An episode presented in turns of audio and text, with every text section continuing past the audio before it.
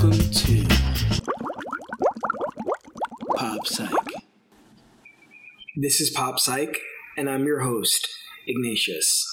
So I have to get something off my chest, and I'm gonna have to ask you to just sit back and enjoy the ride as we go down the rabbit hole a little bit. We've only been recently talking about race in the last couple of years in America. However, that is about all we've been doing, talking about race. Since the majority of the stakeholders don't take conversations about race seriously, the powerless remain that way. In America, it has been proven time and time and time again that the lives of blacks and other minorities value little to the white majority. Black men and women scream out for freedom by conversing on the myriad of ways white being white has its privileges.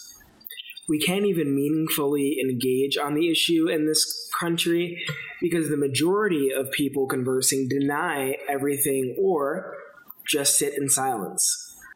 We can't hope that things will change. The powerful do not wish to give up power, and the powerless can't get power unless they take it. Think about that for a second.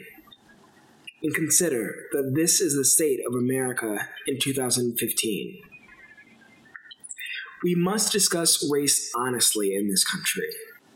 We must discuss how it has shaped us before we can consider how to tackle it as a problem. But as black men and women, as well as other minorities, are so often harassed and killed by white officers, there's been research done on the reactions of the general population to black faces.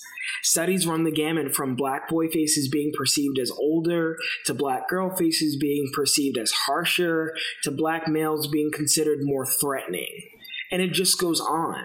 So, how can race not be an issue when we have verifiable evidence as well as thousands of anecdotal evidence spread throughout this country that shows that blacks and minorities are disgustingly discriminated against? So, now I add one more story. I recently heard of a story that sickened me to my stomach. I was listening to an independent media news broadcast and I heard the story of Charlena Michelle Cooks in January of this year, an eight month pregnant woman, black woman, had the police call on her because a white woman who was a school employee at an elementary school where the woman was dropping her, the black woman was dropping her child off, complained that Cooks was driving too fast through the parking lot and that she cut her off one day. The woman also alleges Cooks verbally confronted her and banged on her car window. The police officer told the woman who made the complaint that he when he arrived he saw no evidence of a crime being committed. However, after the black woman would not provide her name to the officer, which she had every legal right to do because she wasn't being charged with a crime. The police officer and his partner saw fit to wrestle this eight month pregnant black woman to the ground. Two grown men wrestled an eight month pregnant woman to the ground in Barstow, California, less than six months away, six months ago. What's more concerning than that is that she was screaming the most terrifying screams as she pleaded with them to stop because she was pregnant. These men wore body cams and still engaged in this horrific action. If you heard the screams of that woman in that video, you heard true horror. You heard true terror. I don't even recommend you see the video now if you haven't already. The pain in her screams as she pleaded with these two police officers to let her go. And all they asked was, Why are you resisting arrest? Somehow this situation escalated from a woman who had who hadn't committed a crime to suddenly she's resisting arrest. How could this be? How can someone who is not under arrest resist arrest?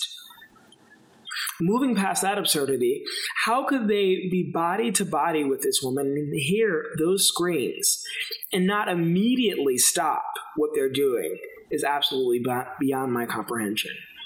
How could you do that to another human being? It's easy when you think of black and brown people as subhuman.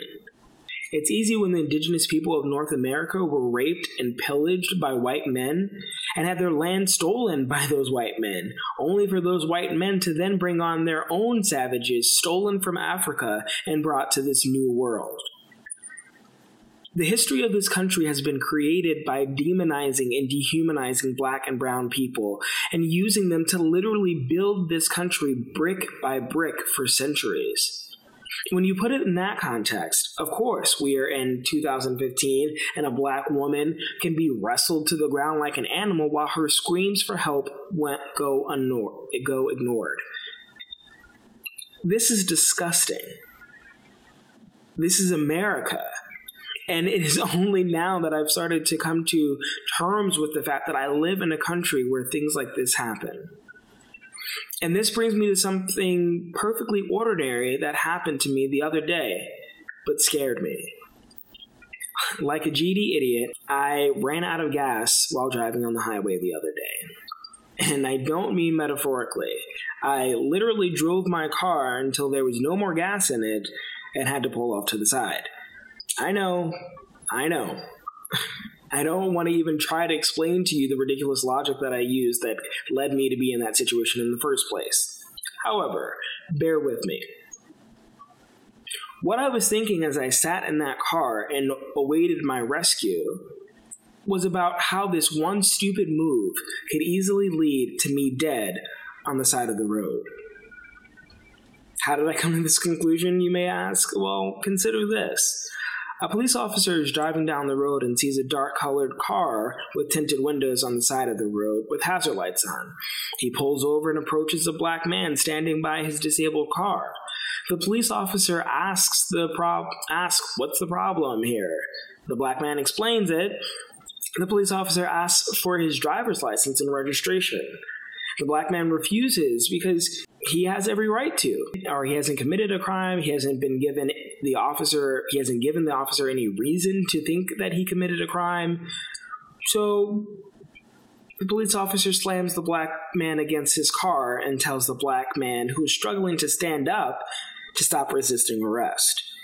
The police officer pulls out his gun because the black man slumps to the ground and as he does so, his hand touched the pant pocket, and the police officer feared for his life and shot the black man four times until he was dead. The cop goes back to work the next day. If these thoughts didn't run through your head when you heard of a black man with a disabled car on the side of the road with a police officer involved, congratulations, you're probably a white person.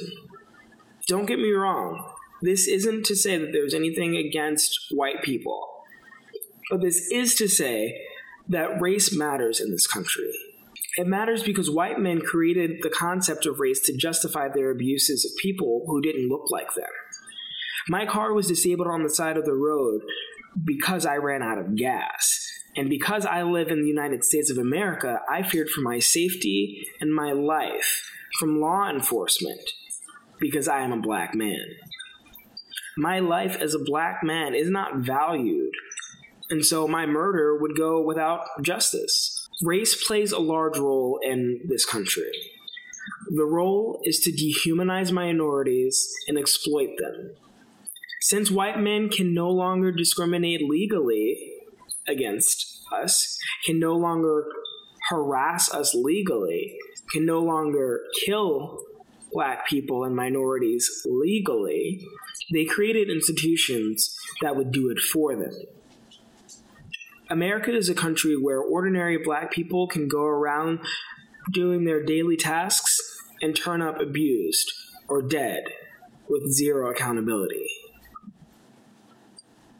Do you get it now? Read our blogs at www.poppsych.weebly.com. That's www.poppsych.weebly.com W E E B L Y dot com. Make sure to follow us on Facebook at facebook.com forward slash pop. Follow us on Twitter at the pop. Send comments and suggestions to poppsych at gmail.com. Pop you later.